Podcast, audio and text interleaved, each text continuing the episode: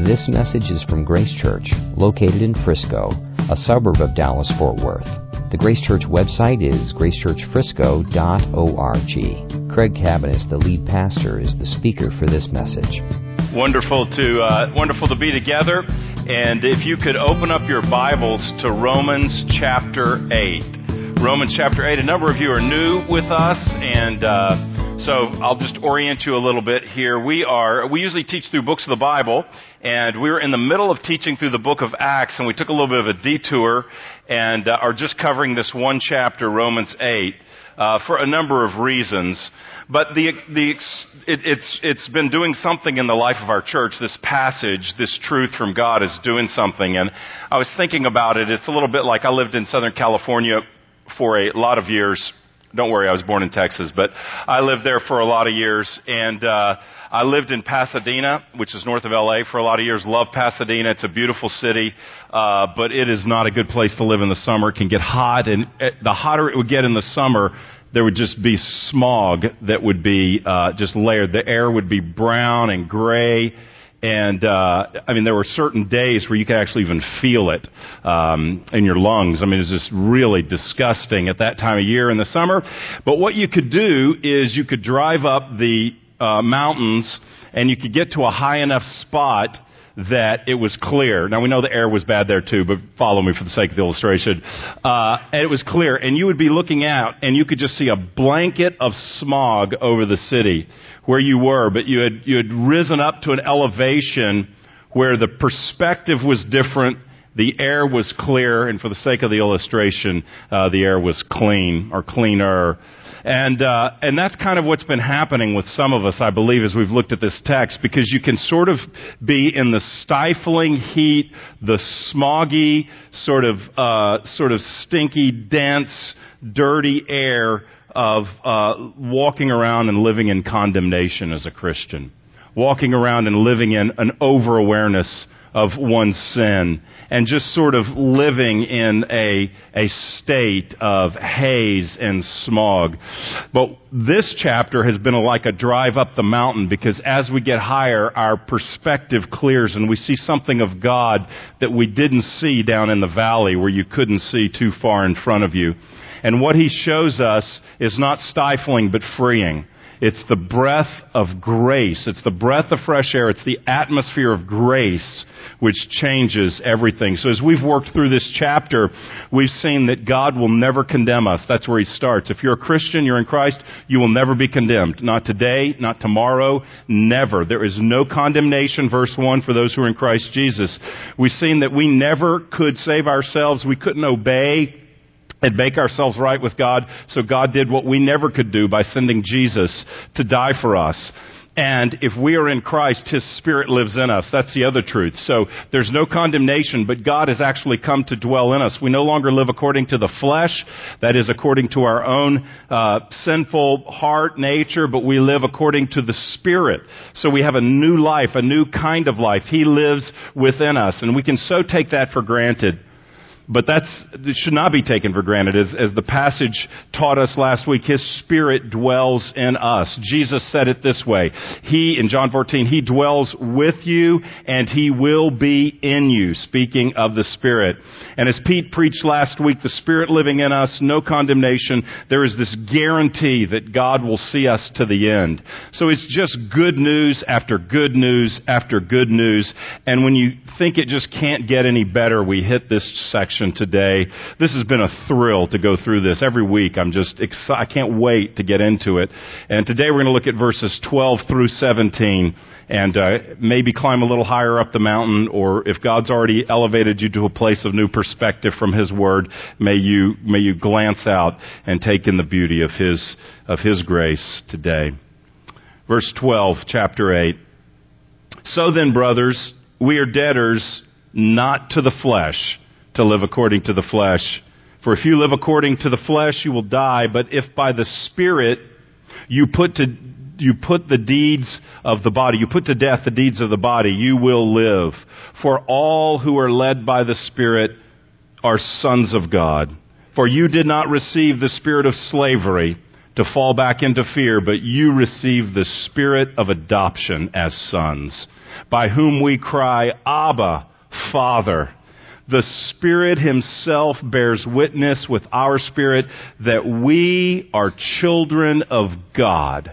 And if children, then heirs. Heirs of God and fellow heirs with Christ, provided we suffer with Him in order that we may also be glorified with Him. Let's pray. Lord, we thank you for these words, for they are your words. They are God breathed words. And we ask that you would speak to us from these words. We pray that you would open our ears. Pray that you would open our minds. We pray that you would open our hearts, that our affections would be stirred by the truth of your word. And we pray that you would change us today. May there be an encounter in this room in our hearts those who don't know you, may they, may they come to a realization of how great and glorious you are and how needy they are, and may they meet you today. And for those who know you, may, may we become renewed and reacquainted and refreshed and revived in the great truths in this passage. So speak to us today by your Spirit. We rely entirely upon you as we approach this and pray that you would do good things beyond what we would ask or think in our lives. In Jesus' name. Amen. I only want to make two points out of this passage. There's kind of two different ideas. Normally we try to have a sermon with a central idea, but there's kind of two ideas in this passage, and they, they intersect in verse, um, in verse 14. The two big ideas intersect. But really, the first big idea is that the Spirit has given us life. And so there's going to be this talk about life and death, and the Spirit is the one that has given us life. The flesh breeds death. Look back to the verses we read last week, verses 9 and 10. You are not in the flesh, but in the Spirit, if in fact the Spirit of God dwells in you. Anyone who does not have the Spirit of Christ does not belong to him. So all Christians have the Spirit, it says. But if Christ is in you, although the body is dead because of sin, the Spirit is life because of righteousness. So the Spirit gives us life. And in verse 12, where we're looking now, he begins by saying, So then, because the Spirit has given us life, because the Spirit has made us new people, we are not debtors to the flesh to live according to the flesh. He's saying this, you owe the flesh nothing. What did the flesh ever do for you but kill you? What did the flesh ever do to you, for you, but lie to you? What did the flesh ever do but hold out the promise of great satisfaction and yet hide the hook that was under the worm? All the flesh ever does is make promises that it cannot keep. It says you will find joy in life if you do these things apart from God, and in the end, there is death. We are not debtors to the flesh. The flesh did not save us. We couldn't obey the law in the flesh. It did not save us, and it never brought us satisfaction. It brought us crushing, uh, crushing oppression into our lives. But this is a different approach. Some people think this, that to be a Christian, I need to keep all the rules and be a really moral and a really good person, and that makes me a, a Christian. I do enough good things, I avoid enough bad things. But the Bible says being a Christian is totally different. It's, it's realizing that you never could do enough good things and you never could pay for all your bad things. So Jesus did that for us. Jesus saves us. He gives us His Spirit and now we live the Christian life not just in our own strength saying no to this and no to that because that's really bad and God wants to ruin our fun. But he's saying something very different. He's saying you were in the flesh, you now owe nothing to the flesh because it dominated you with death, but now you have the Spirit and that is life. The implication here is that we're not debtors to the flesh, but we are, what's the implication? Debtors to the Spirit. Now, not debtors to the Spirit in the sense of we got to pay God back for what He did, for we could never pay Him back, but debtors to the Spirit in this sense. Spirit of God, I owe you everything. Lord Jesus, I owe you everything. You are glorious. You are wonderful. You have done for me what I could never do for myself. And so I want to offer my life to you as a living sacrifice. I, I want you not debtors in the sense of we owe God eh, to pay Him back, but debtors in the sense that He did what we never could do for ourselves, and we are elevating Him in our lives. So, if we don't owe the flesh because it never did anything to help us, and if we are not, verse 12, to live according to the flesh, what should we do about the flesh? Which is the sinful nature. The NIV translates it that way. What, what should we do about that? Well, we should kill it. We should kill it. I mean, this is a violent passage. Put it to death is what it says. We should kill the flesh. We should kill the deeds of the body is what it says. We are now empowered by the Spirit to live a new life. And so to live the new life, we have to make sure that we're putting to death the old life. It is not alive to us. Jesus is alive to us and we are free to live a new way of life. So verse 13 says, if you live according to the flesh, you will die. But if by the Spirit you put to death the deeds of the body, you will live. So life, free in Christ, is about putting to death the deeds of the body. There's an old word for this that you may have heard before, and it is called mortification. Sounds like something that happens at a funeral home. I'm a mortician at a mortuary, what do you do? Mortification. I mean, that sounds like something that would happen at a funeral home to me, but mortification means to put to death. So put to death the deeds of the body is what he says here. Now here's two things he's not talking about, which we could instantly go to. First of all, he is not talking about asceticism. Asceticism is the idea that it is spiritual to live with extreme self-denial. That's not what the Bible teaches at all. That it is not spiritual to live with extreme, you know, kind of harsh, austere self-punishment or self-denial. To, to like, to just live with some strict set of self-discipline just to do it because that is spiritual.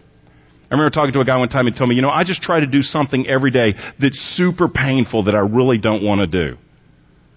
I thought, well, not me. That's interesting. You know, I, that thought never occurred to me. But, but as, that's not a spiritual approach to life. That I'm just going to prove that I'm a follower of Christ because I'm just going to do something that's really, really hard today. I'm going to walk barefoot on hot pavement for the glory of God. I don't know what, what, there's nothing about that that is spiritual. So it's not talking about being austere and being against your body. You know, there's a parallel verse that I think clarifies or helps shine the light on what he means. It's Colossians 3 5. This is what he says there. Paul says, Put to death, therefore, what is earthly in you. Put to death what is earthly in you. Then he goes on and lists, what is that? Sexual immorality, impurity, passion, evil desire, and covetousness, which is idolatry. So put those things to death. Those things for which Jesus died. Those things that brought you death. Those things that you used to be captive to. We are called to do that by the power of the Spirit. So it's not asceticism. So is put to death the deeds of the body? Is that legalism? It could be. It could be legalism. If, if we put to death the deeds of the body, if we put to death the list that we just read, immorality, impurity, evil desire, covetousness, if we put those kind of things to death, that is, we're trying to avoid them, we're trying to get away from them, we're trying to stop doing them. If we stop and reject and turn away and put to death those things so that God will approve of us more, it's legalism. If we reject and avoid those things so God will have favor on us more, it's legalism because we are trying to take our actions and make ourselves acceptable to God. If we are doing those things so that we will feel good about ourselves and morally superior to other people, if we are avoiding those sins to please ourselves because we feel better about ourselves when we do those things, that's legalism. If we are putting to death certain things that we think we shouldn't do and certain codes of conduct that we have set for ourselves that aren't clear guidelines of scripture. In other words, if we are creating our own laws and avoiding certain things that we think we shouldn't avoid, though God never specifically tells us that we must avoid those things, if we create our own set of rules and laws and preferences that we are seeking to live by, and so we're avoiding certain things that we've added to the list in the Bible, that's legalism. Because we're creating our own law before God. But if We are living with this in mind. I wake up in the morning and Romans 8 1 defines my day. There is no condemnation. There is therefore now, this morning, no condemnation for those who are in Christ Jesus. If we wake up realizing that we have been declared righteous by what Christ has done totally outside of ourselves. If we realize God dwells in us by His Holy Spirit and that He's giving us power to experience life today for Him, if we realize what we're going to get to in a minute, that we have been adopted by the Father and nothing can separate us from His love, that we are secure in His love no matter what, and the Spirit lives in us, therefore we are going to put to death those things. That's life. That's not legalism. That is living from the perspective that my identity in Christ defines who I am and how I live. I don't, my behavior does not determine my identity in Christ. We are justified, that is, declared righteous by God because of what Christ has done, not because of what progress we have made in sanctification, which is growth in holiness. Uh, that sounds a little theological. Maybe a better way or clearer way to say that would be, our position, our relationship with God is not determined by our behavior. It's determined by Christ's behavior and it is secure. Therefore, we want to live for the one. We're not a debtor to the flesh, we're a debtor to mercy. We're a debtor to Christ, we're a debtor to the Spirit. So, putting to death the deeds of the flesh, can that be legalism? Well, of course it can. But it can also be life, and it's intended to be life in the Spirit. We don't put to deed the death, the deeds of the body. We don't put to death the flesh. We don't put to death sin to gain God's approval because we already have it. We don't put to death sin to earn God's favor because we already have received His favor freely given. We don't pay back grace. We enjoy grace and receive it and live free lives. Derek Thomas, a Presbyterian pastor and professor as well, wrote this. He said, What we need in order to engage in biblical holiness is a right understanding of who we are. If we forget who we are, we will fail to be what we should be. If we forget who we are, we will fail to be what we should be. If we forget, I'm declared righteous. If we forget, no condemnation. If we forget, nothing can separate me from the love of Christ. If we forget, He is my Father. If we forget, we've been given the Spirit of life. If we forget, we've been reconciled to God through Christ. If we forget, we are totally forgiven of all our sins. If we forget all of those new creation realities, if we forget I'm a new creation in Christ, all things have become new. If we forget these things, if we forget that He who, be, who began a work in us will complete it, if we forget all of those things, we will never be what God's called us to be. Because we will seek inevitably to earn. We will seek, our efforts will be to earn. And we will not live, we will live as slaves and not free people. We'll live as slaves, not as sons of God.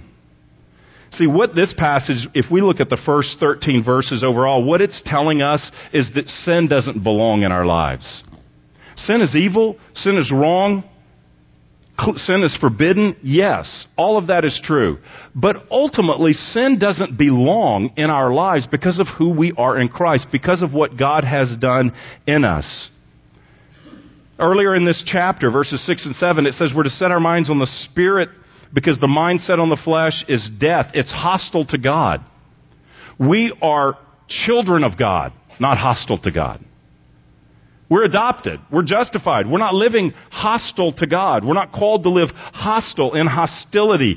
Verse 7, in hostility to God. That's not our calling. We are called to fight sin because of who Christ has declared us to be. We're called to fight the flesh and put it to death by the Spirit because it doesn't belong. We are to kill sin because it doesn't belong. Let me illustrate this for you. This is an illustration that will connect with junior high boys. If you are, if you just finished fifth, sixth, seventh, or eighth grade and you're male, raise your hands. Okay, guys, this is for you. I don't have a lot of junior high boy stories. This is for you. And not only are you going to like this, but your mom's not, and it's going to be fun. That your mom does not like this. I'm not saying dishonor your mom. I'm saying she's not going to like this, and you are. Here we go. Sin doesn't belong, kill it. this week, my daughter, excuse me, she drives out. I'm, I'm touched. I'm broken up, and I haven't even told the introduction yet. I'm going to have every junior high boy in the room crying in just a minute, like I am. So my daughter goes out. She's with her friend. She says, We're going. She leaves. I get a text three minutes later. I'm sitting in the living room. I get a text. The, Dad, the garage door won't shut. The garage door won't shut. So uh, that's strange. We've had some garage door problems historically. So I walk out there and I press the button. The garage door won't shut. So I um, I look at the little light thing at the bottom, you know, to see if anything's blocking uh, the little sensors. There's nothing there. So I think, okay, I'm gonna have to physically shut this thing. So I pull that little rope that hangs down, and I try to pull the garage door down, and it will not go. It will not move. It is stuck. I cannot move the garage door.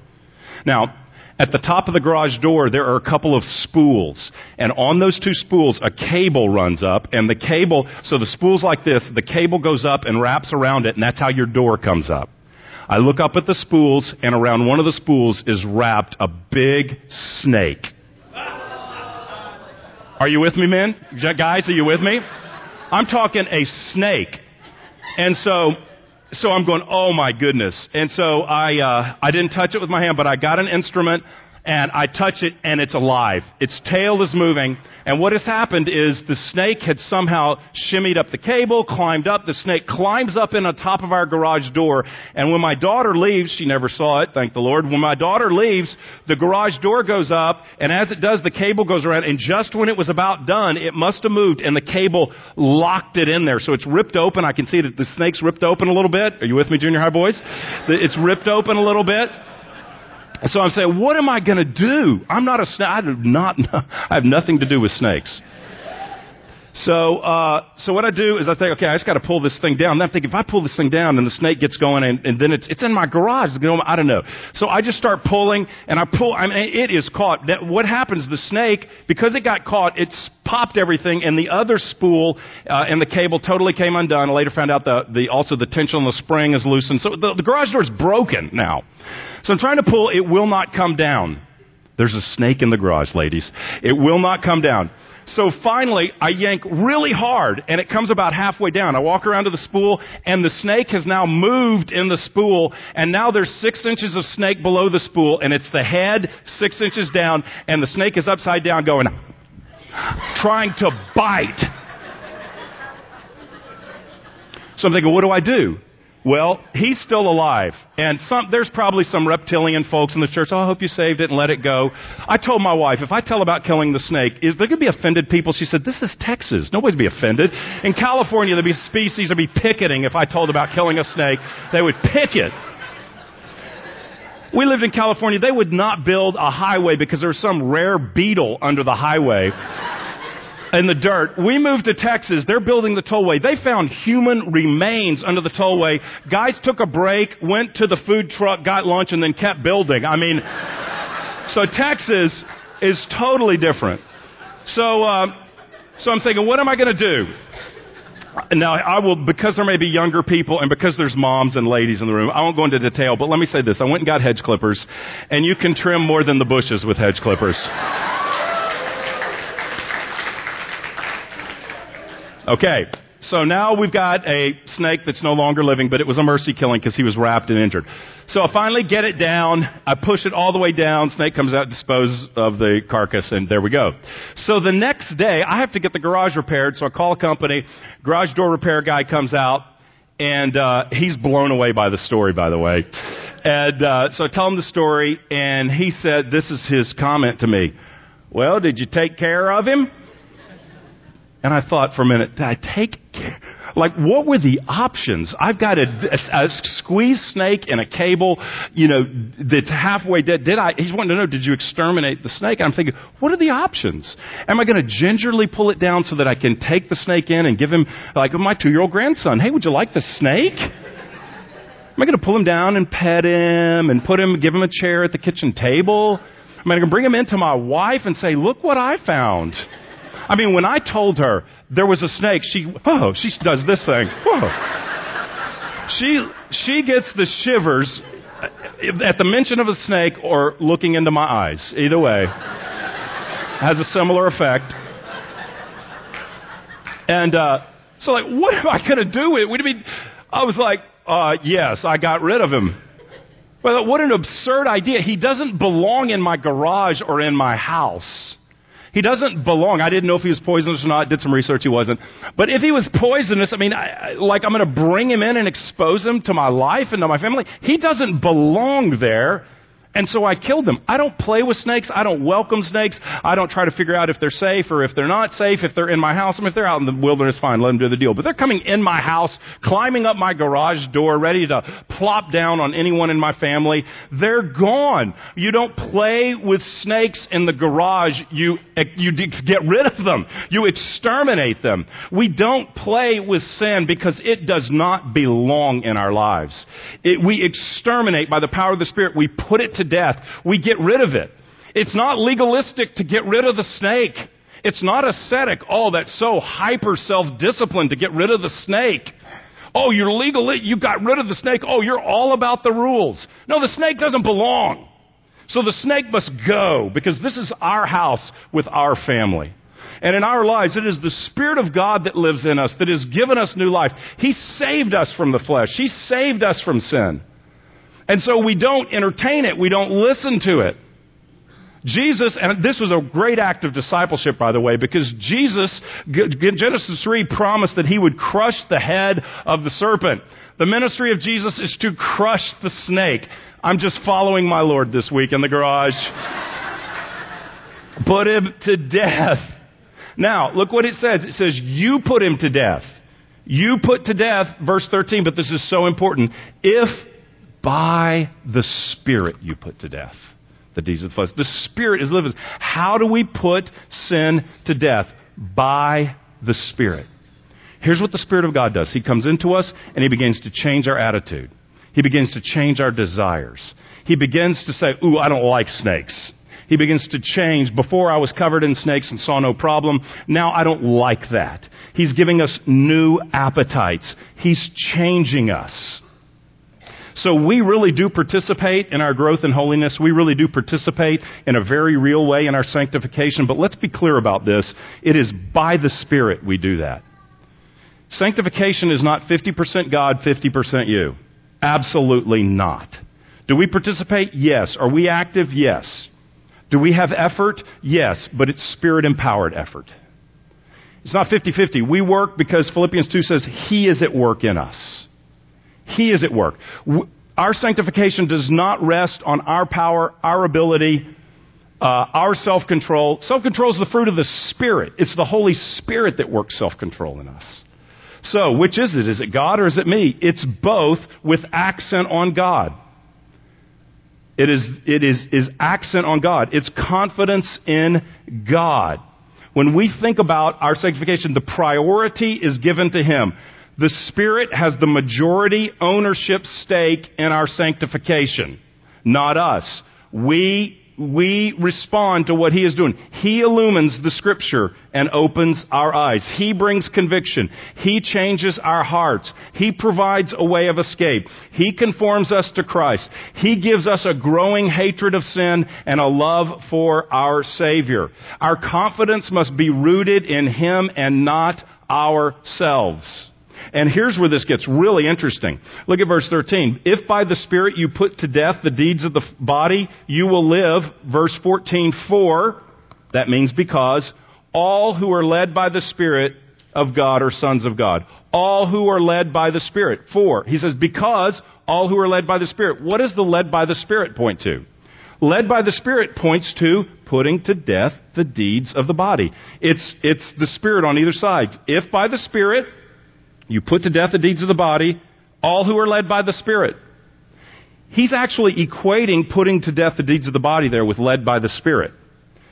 Now, when we say led by the Spirit, and this isn't wrong, but we usually mean uh, the Lord prompted me to share my faith with that person. I was led by the Spirit. Uh, I took this new job. Why'd you take the new job? I just felt like the Spirit led me to take the new job. Here, the Bible says being led by the Spirit literally is putting to death uh, the deeds of the body. That, that that is being led by the Spirit. That I'm following the Spirit, I'm led, I'm empowered, He dwells in me to do what? To put to death the deeds of the Spirit. I mean, deeds of the flesh, I'm sorry, and give us the life of the Spirit. It's a very powerful truth. It points back to our identity in Christ. So I'm not going into all the detail of how do we put to death the deeds of the body. This passage doesn't really talk about that. But I just want to draw the fact that that is in a passage that talks about who we are in Christ, what God has done for us. And so the accent, the emphasis, our eyes are primarily to be looking to Him for His work within us and not to ourselves. Those who are led by the Spirit are the sons of God. So the first point is that the Spirit gives us life, and that life empowers us to put to death the deeds of the flesh. Verse 15 uh, transitions to talking about adoption. So the Spirit has made us God's children. Spirit has given us life. Number two, the Spirit makes us God's children. Verse 14 says, Those who are led by the Spirit of God are sons of God. Term means sons and daughters, children of God. Verse 15, For you did not receive the spirit of slavery to fall back into fear, but you have received the spirit of adoption as sons, by whom we cry, Abba, Father. So the Spirit has made us God's children. This is such good news that not only are we justified, that is, not only does the judge say no condemnation, but we are also made His children. And that makes all the difference in how we relate to God. I want to point out several things in these next verses that are true about our identity because we are children of God. Here's the first one. Because we are children, we have freedom. Because we are children, we have freedom. Verse 15, you did not receive the spirit of slavery to fall back into fear, but you have received the spirit of adoption. We are not fearful slaves. Now, the Bible does speak about the fear of the Lord. Christian or non Christian, we're called to fear the Lord. So a Christian is to fear the Lord, but what he is talking about is a holy reverence. The, the fear of the Lord is a holy reverence for the Father whose love we have experienced.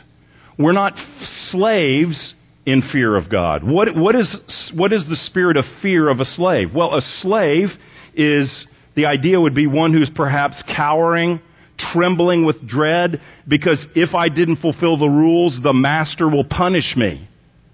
If I didn't do what the master wants me to do or in a terrible situation, if the master's just in a bad mood and I'm the slave, I could take a beating. A lot of times a master might be capricious, that is, one way or the other, might not be fair or just. So a slave lives under the cowering fear of pleasing a master, and he's saying that's not your relationship with God. If you are living always wondering if God is going to get you, if every time something bad happens in your life, you just instantly think, God's just getting me, God's just getting me for what I have done, that He is always watching out to catch me and give me a few lashes. That my relationship with Him is based on if I'm doing good, God loves me. If I'm doing good, I'm accepted. If I'm doing good as a, in, in, then, then God welcomes me. That is not the relationship of a Christian to the Father, is what He says.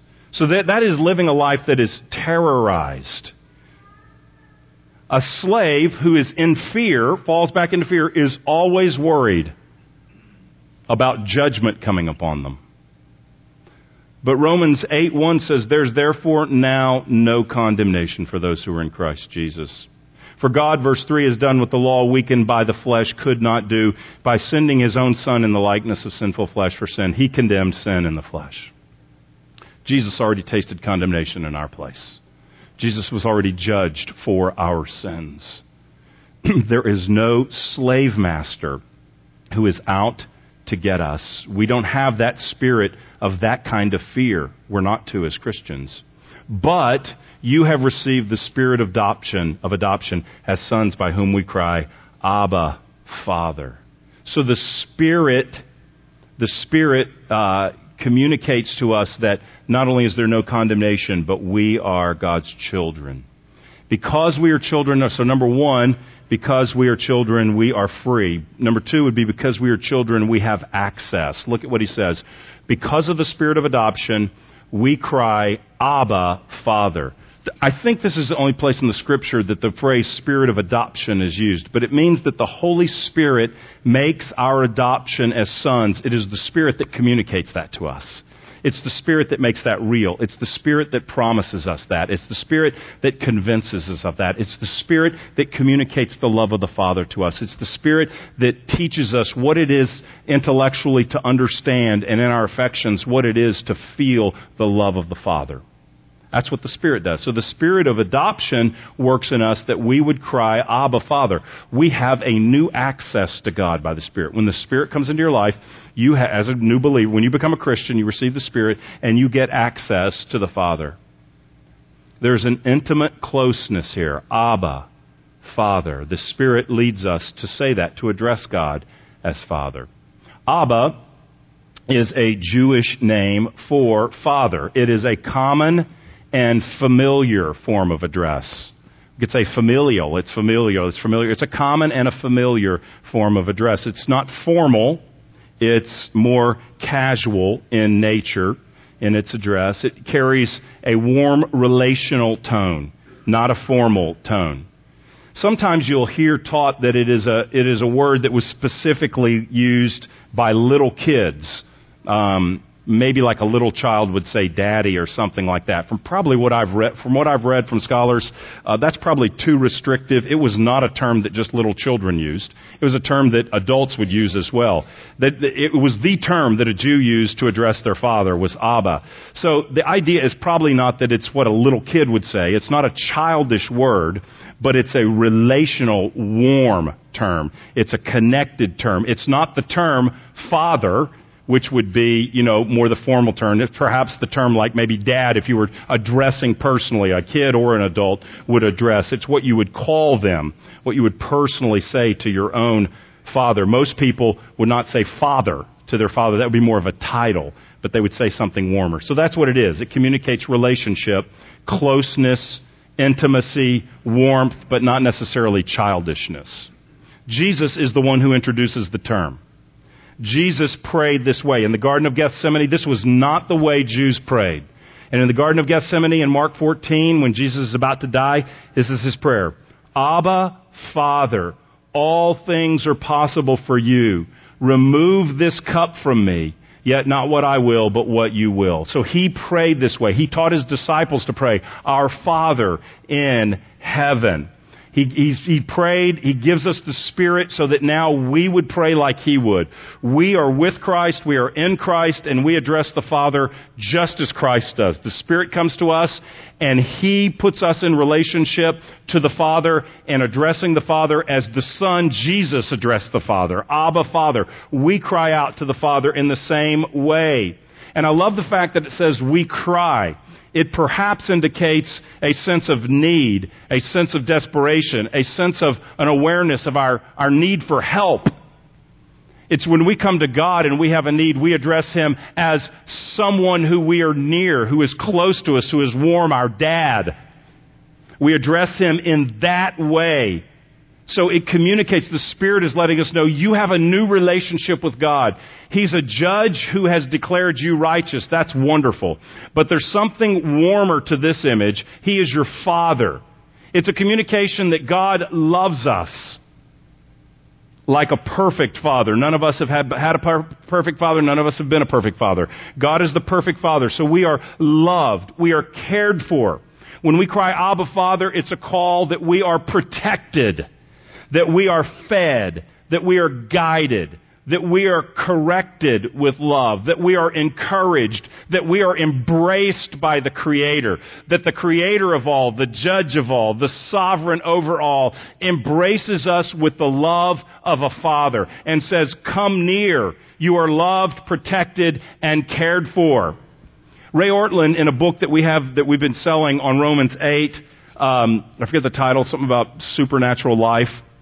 But it's all on Romans 8. We've been selling that. You can get it at the bookstore. But he said this. He said, Abba Father, that's what justification feels like. So we're justified and declared righteous, which is a glorious truth. It is the basis, a, a basis of our relationship with God. Not the only one, but a central, primary basis of our relationship with God is that the judge has declared us righteous. But something different is communicated by adoption, that we're his children that, that, has, that has a heart and an effective and affectionate kind of uh, part to our relationship. There is a loving assurance. The Father gives a loving assurance to us, and that's the basis for living the Christian life. We don't put to death sin so that our Father will approve of us. Our Father already loves us, and our Father has given us His Spirit, and our Father is empowering us to put to death the deeds of the flesh. That puts a whole different light on what it means to grow in holiness. It's growing in grace, it's growing as children. So we have this access. Not only that, number three, because we are children, we have assurance. We have assurance. Look at verse 16. The Spirit Himself bears witness with our spirit that we are children of God. The Spirit of adoption, who communicates that the Father has chosen us and brought us to Himself, gives us assurance of our salvation. He literally says he bears witness with our spirit. The Spirit bears witness with our spirit that we are the children of God. If you struggle as a Christian with your status before God, if you struggle as a Christian with your relationship with God, if you even struggle as a Christian with your security in God, God has done something to help you. He's given you the spirit of adoption who bears witness with your spirit to secure you in the reality that you are a son or a daughter, a child of God. You know, there are a lot of things that we can do to help someone who wrestles with assurance. We can recommend, I did this last week to someone, we can recommend books, some very helpful books. We've got some good resources that'll give you a Bible study, take you through the scripture. We can do that. We can counsel, a, a mature friend, godly friend can counsel can pray with you, but it is the Spirit and the Spirit alone. It is the Holy Spirit alone that works deep into our hearts to sort of stamp and blazon that assurance once and for all in our souls. That's a work of the Spirit. So God does that. God does that so that we have an assurance of our salvation, not based on our performance, but based on the performance of Christ and based on the love of the Father. God wants us to experience the security of the Father's love, which says, Nothing can separate you from my love. That is the breeding ground for growing in holiness. It's n- what makes us want to live a life that pleases the Lord is not to gain His pleasure, but it is to live in the good that we already are His pleasure. That He sings over us, that He smiles over us, that He loves us, that He gave the greatest sacrificial gift possible, His Son, to demonstrate His love for us. And so the Spirit of God communicates deep within us through the Scripture as we read the Scripture, the truth of the Scripture of what Christ done, has done. He opens that truth to us so that we're not looking internally, we're looking outside of ourselves for our salvation, and the Spirit gives us that internal confidence, that internal assurance. When there is a rest in our soul, when we're resting in the love of God, when we're resting in the assurance of the Father, when we're resting in the love of our great Savior, then we are in a posture and we are in a place to live a life that radically glorifies Him. It, it, it, comes from a heart of rest. It comes from a soul that's secure. It comes from the Spirit of God communicating and convincing us of our identity in Christ so that we really then do mature and grow out of those benefits that come to us access, freedom, welcome before a throne of a grace, accepted, loved, held forever by grace. That's a ground to live a life pleasing to the Lord. And that's what the Lord wants each of us to have who know Him. Lastly, because we are children, we are heirs. This is, this is an astounding verse. I mean, all of this is astounding that because we are children, we are free. Because we are children, we have access. Because we are children, we have assurance. But this is really amazing. Because we are children, we are heirs. Verse 17, and if children, then heirs, heirs of God, and fellow heirs with Christ, provided we suffer with him, in order that we may also be glorified with him. He says we're heirs. So he makes the connection that you've been adopted, you're his children, and now you're going to receive an inheritance.